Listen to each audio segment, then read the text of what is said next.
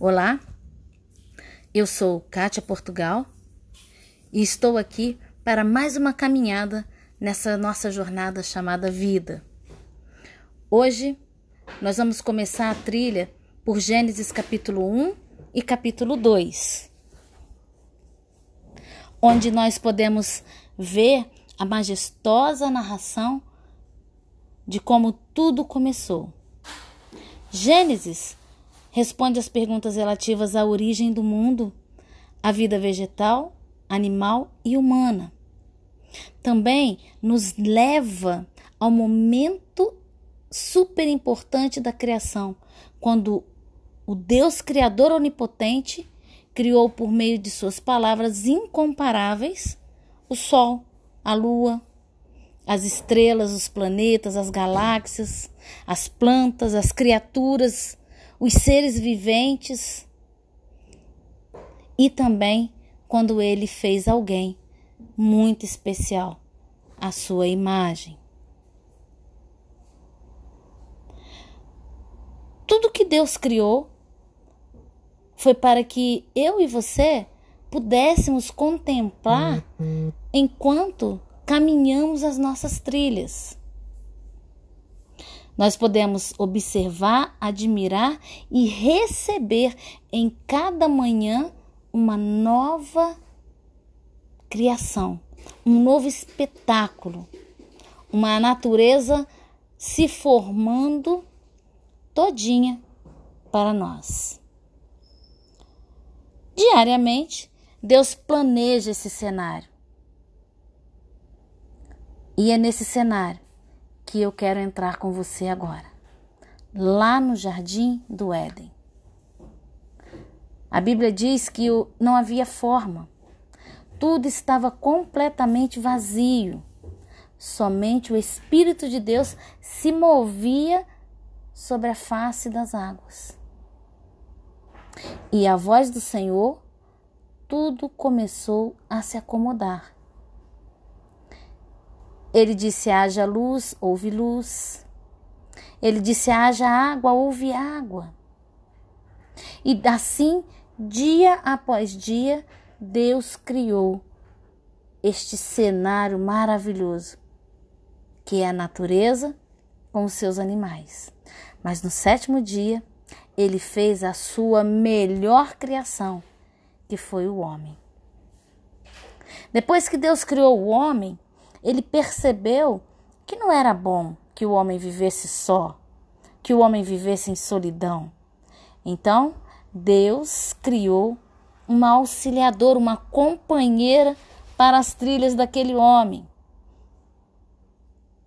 E também para que pudessem se procriar, procriar e criar uma família para si. Deus mantinha um relacionamento diário com Adão e Eva.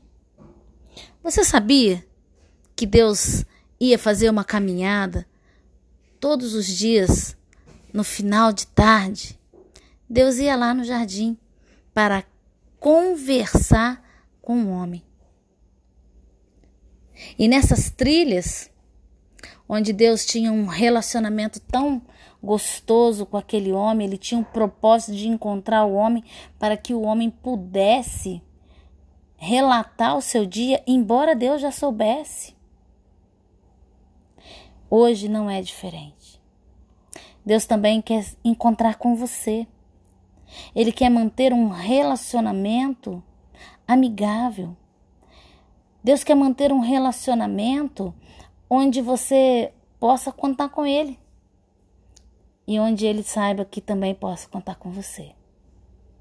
Deus realmente quer conviver com você e quer poder ter a liberdade de caminhar junto com você. Ele quer fazer uma trilha com você, ele quer fazer duas trilhas com você, e durante a jornada da sua vida, Deus quer continuar com você. Mas para que você possa fazer uma caminhada, para que você possa desfrutar de uma trilha com Deus, é necessário três elementos.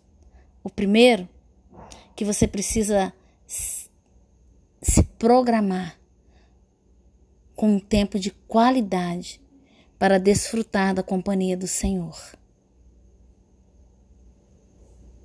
O segundo, que você precisa de um lugar para o um encontro. Deus quer estar com você de uma maneira privada, onde você tem a segurança de se expor sem medo de que alguém te ouça. E o terceiro é que durante essa trilha ele quer conversar. E essa conversa não é um monólogo. Ele quer falar com você através da sua palavra, a Bíblia Sagrada, através de outras pessoas, de pastores, de líderes, de irmãos da igreja, mas ele também quer ouvir a sua voz em oração. Esses três elementos não são diferentes quando você vai fazer uma trilha na natureza. Porque para você fazer uma trilha, você precisa dispor de tempo, lugar, qual o lugar, decidir o lugar, um lugar que você queira caminhar e ter uma companhia para estar junto. Hoje eu quero te convidar para separar um lugar seu e de Deus, um tempo de qualidade, para que você possa conversar e caminhar dia após dia junto com Ele. Você aceita esse desafio de trilhar com Deus? Te espero na próxima semana em mais uma trilha. Beijos no seu coração. Eu sou Kátia Portugal.